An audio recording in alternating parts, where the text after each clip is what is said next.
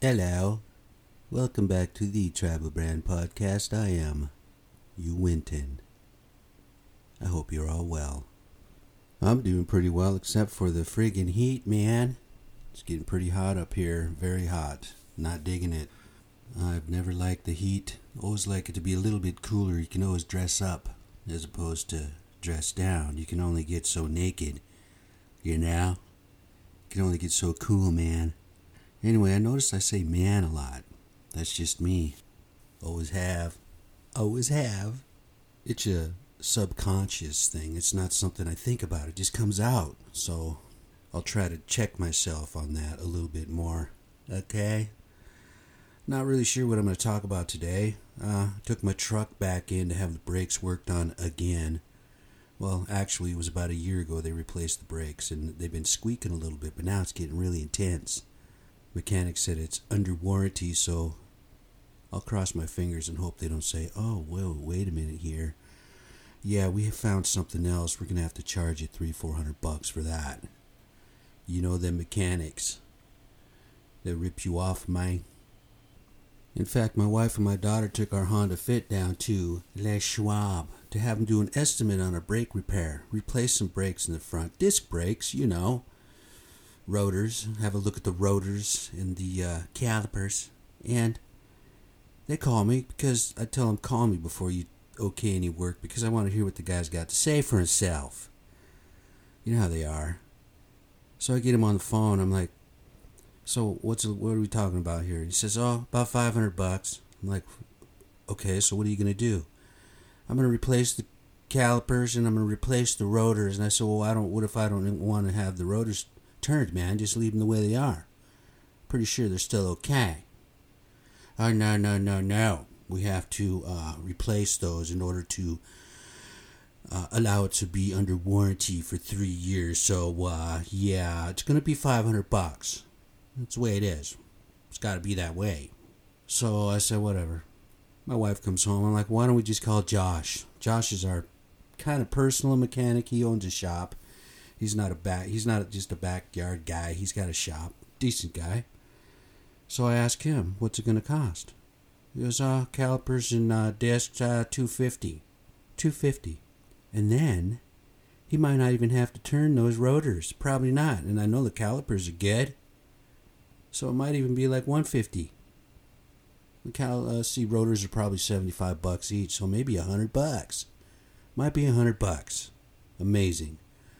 Go from 500 to 100 with one phone call. Pretty cool. Cars cost a lot of money, man. It's ridiculous. I know my truck's got some things going on inside there somewhere. I'm worried. I'm scared. I don't want to bring it in because I don't want to have a $1,200 bill for something, you know?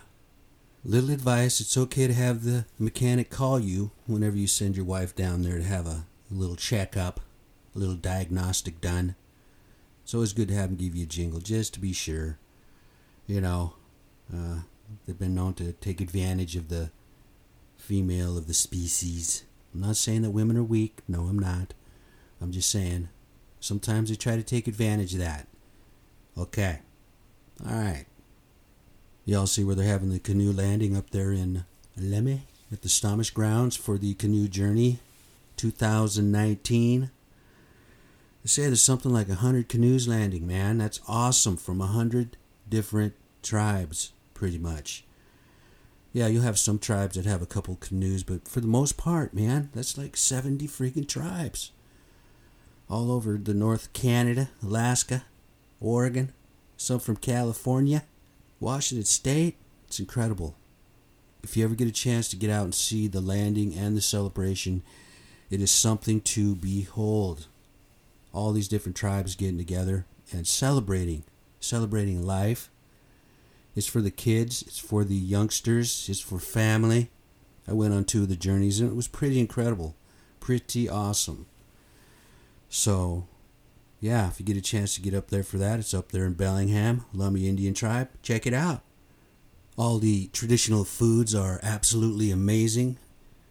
And for those of you who do not care for the traditional native foods, such as oysters, clams, salmon, potatoes, corn, you know, all the pretty healthy stuff, but every once in a while you will find someone who is cooking the forever loving Indian steak sandwich. Yes. Y'all know what the Indian steak is, right? Bologna. You can go down to the butcher though and get a big old fat slab of bologna so you can cut that steak as thick as you want. You can have Indian steak and cheese, Indian steak and eggs, fried Indian steak and potatoes. Goes with everything, man. You know, that commodity cheese, that Indian steak mixed together. Mm-mm-mm. When you can get down there to that Stommish grounds for the celebration, do so and enjoy all the wonderful food, dancing, and celebrations. Canoe Journey 2019. It's going on right now as we speak, so all you four or five listeners up there in Bellingham, get on out there to that celebration. And have yourself a wonderful time. So I've been thinking about a cigarette again for the last couple days, and I remember last time I told you guys I was going to tell you how I quit smoking the cigs. It was a difficult task, but I'm going to let you know it can be done. I smoked for 34 years. If I can quit, anybody can quit. But it wasn't an easy task, let me tell you. I tried and tried and tried many different methods. I tried the uh, I'll only smoke three or four a day method. Didn't work. I'll smoke a half a pack a day method. I tried cold turkey. I tried the gum. I tried the patch. To no avail. So, I'd heard a lot about this stuff called Chantix over the years, and I thought to myself, hmm, let me do some investigating. So I did. And I went down to the Puyallup Tribal Health to see the intake or whoever it is, a nurse or whatever, to do a little interview to tell me that there are consequences and repercussions taking Chantix. You're going to have to sign off on it if you want to uh, get the dose, as it were. And you also have to agree to take antidepressants because it might make you sad and lonely and depressed, and you may have some suicidal thoughts.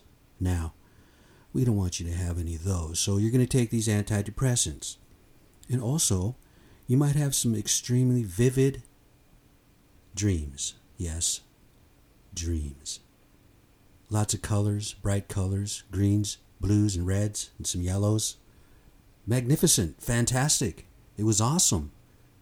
But it also says you might have some nausea, sleeping problems, constipation, gas, and vomiting. See, I agreed to take this because I was sick and tired of smoking cigarettes. 34 years is a long time, man. It's hooked, it's chained. It's like when I would get down to a half a pack, I'd start thinking about the next pack I need to buy. Okay? Don't forget the, you know, it's like a cell phone now. used to be my cigarettes. Everywhere I went, they went. Okay?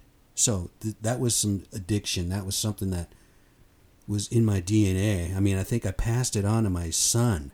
Okay? One of the beautiful things about Chantix is this you can keep smoking like normal for 10 days after you start taking it. So, in my thinking, I'm like, oh, that's cool. I got this.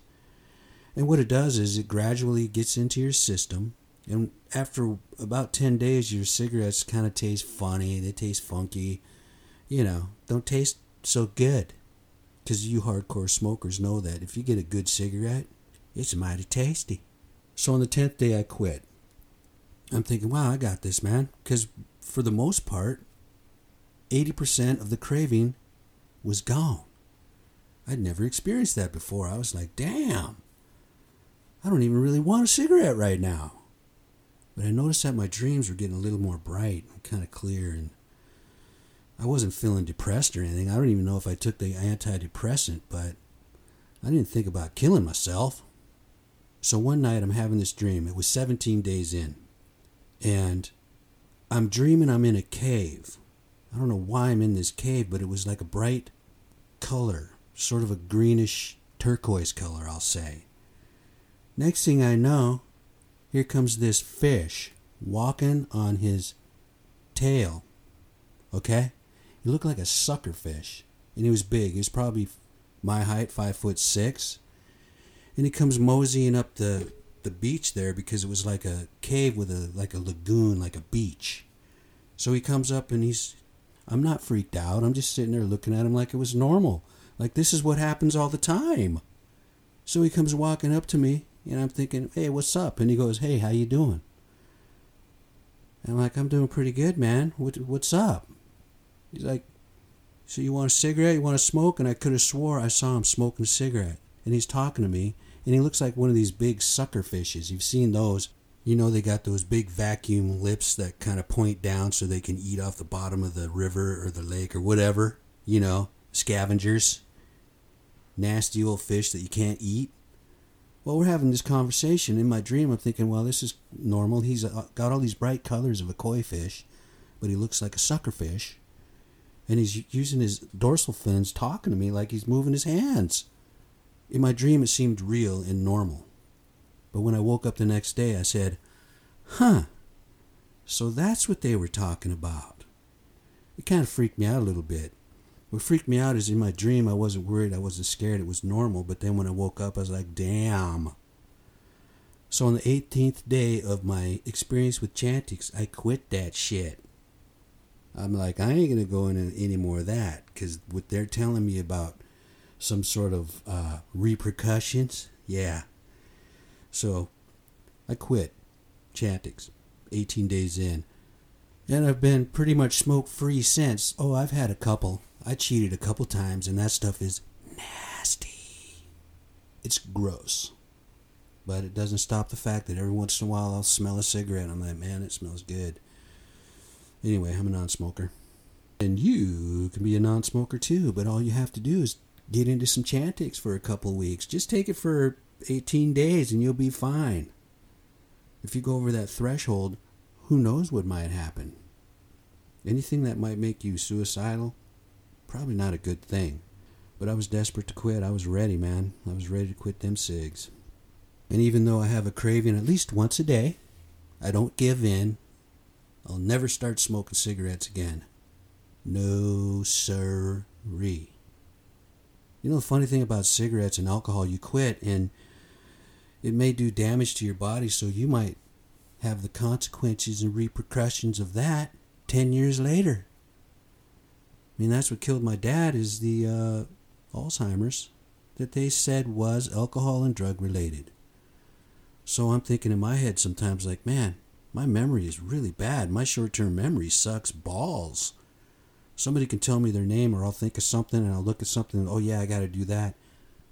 Ten seconds later, I swear to Christ, I forget what I was thinking about.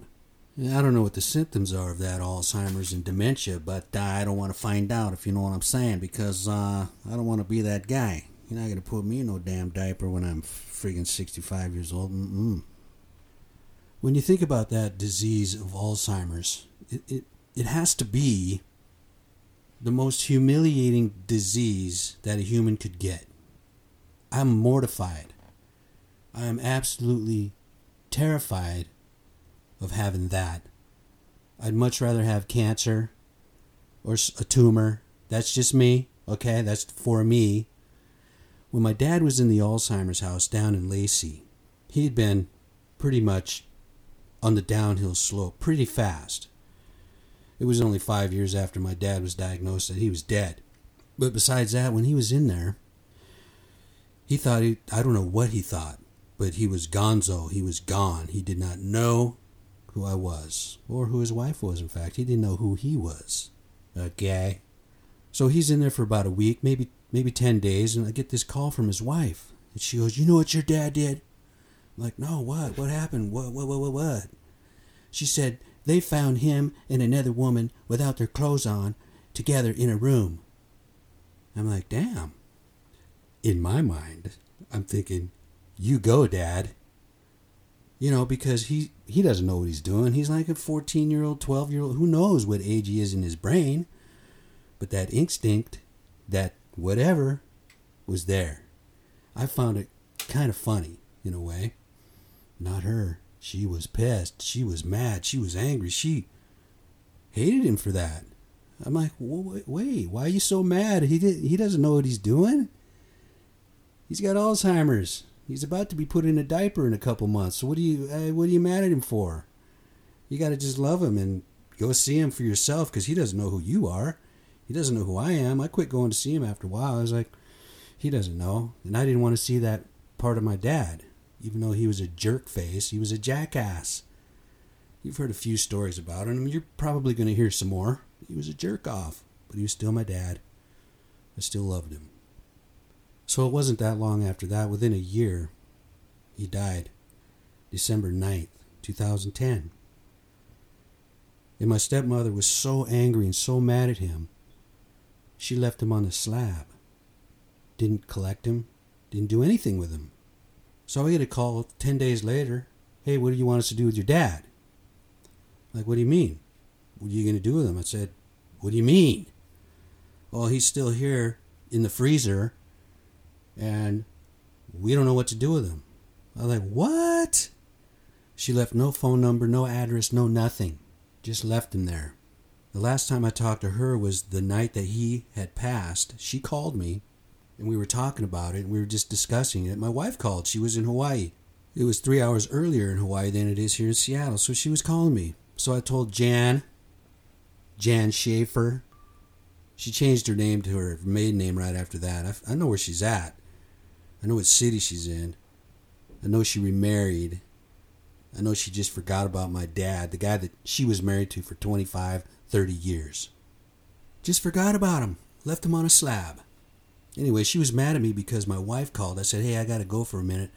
Peggy's calling from Hawaii. I might need, you know, it might be important. It's my wife. She got pissed. I tried to call her the next day. The cellular phone you are trying to reach is no longer in service. She had already disconnected her services by the next friggin' afternoon. I mean, why would you do that? Why? I mean, what did I do? What did I do to you to where you would want to disconnect just like that? While he was still alive and they lived down, she lived down in Yelm, she didn't have a problem calling me all the time. She didn't have a problem with me coming down there every Saturday to cut her grass and fix her fence and do some odd jobs for her. She liked me then.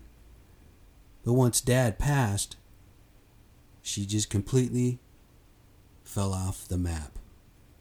I know where she's at. She's a bitch. I don't like her. What makes people like that? What makes humans like that? I guess some people just believe that once you're gone, you're gone, your spirit's gone, your body's just a piece of meat. Well, yeah, that might be true. But who really knows? Who really knows? You know? I guess once you're dead, once you pass along, once you're gone. But who really knows? All I know is this you should give some sort of dignity to his body. In my mind, I'm thinking, my dad's laying there on a slab in a freezer. There's just something wrong with that. There's something wrong with that picture. So I tried to contact his brother. In fact, I did contact his brother, Gary. And I say, Gary, it's going to cost $1,200 to have him cremated. Can you help me out? Can you help? Oh, no, I don't have any money right now. No, I don't have any money. Called his ex wife, Lynn, up in Seattle. She's the f- mother of my half brother. Oh, no, I don't have any money. I'm on assistance. I don't have anything. At the time this happened, I believe I was laid off or I was close to it, so finances were pretty tight. But I made the commitment. I tried to make the commitment and go on a payment plan. So I did. I went on a payment plan, had him cremated, but I had to pay it off before I could get his ashes. Ran into a situation where I missed a month. And within that month, they turned me into collections. So now all of a sudden, I owe collections $2,000 to pay for these ashes. And at this point, I'm thinking, well, I don't even know if those are his ashes or not. Who knows if they just throw a bunch of bodies into an oven and cook them and they throw them all together and say, there's your ashes. I don't know that. I never did get his ashes. I never did pick them up. So, in some ways, I feel like, man, that's not much different than what Jan did. I've had plenty of opportunities, plenty of times I've had the money to pay that off. So, I'm no better than anybody else. I'm no better than anybody else. I abandoned his ashes. Huh.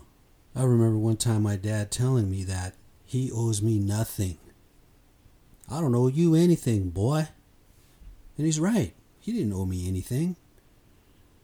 Just like I didn't owe him anything.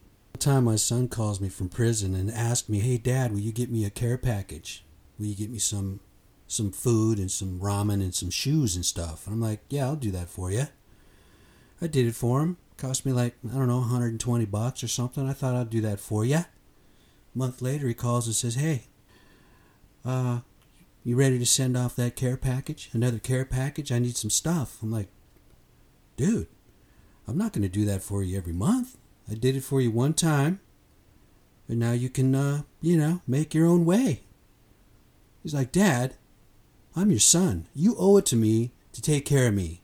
I'm like, whoa, whoa, whoa, slow your horses down there, sonny boy. I don't owe you anything while you're locked up in prison. You got yourself put there. It's not up to me to send you money and packages and all that good stuff so you can finagle your way through. Ain't never been to prison, but I do know a few things about commodities. Okay? When you have trade, you can make your way through a little bit better, but I'm not going to supply that for you, son. I love you but I don't owe it to you. When you get out of prison, you come look me up and I'll help you find work. I'll help put you to work somewhere. I'll help you, son. Nah, he never calls back. He's mad at me now. You haven't heard from him in like, he's been out and back in. Now he's out again up in Bellingham in a halfway house or something. He, he's been in touch with my niece. He's really been in touch with my youngest sister. They used to run around together and do heroin. So, yeah, he doesn't talk to me anymore. He's mad at me, and that's okay. I'm not going to feel guilty or bad about that. All I can do is love my son, and when he's ready to give me a call, give me a call. We'll have a conversation. Junior, I love you. If you're listening to this, boy, I love you, man. Well, enough of that rant and rave about nothing. Next week, I'm going to talk about my first bow and arrows when I'm five years old. Yeah, for Christmas, I got a set of bow and arrows. The little toy ones, you know. You pull it back and it's got the little sticky thing on the end. You can stick it to the window, you know, the suction cup. The first thing they said is, Don't you dare aim that at anybody. I said, Okay. I'll tell you about that story next time. Anyway, I am you, Winton. I hope you all have a great week coming up. Peace.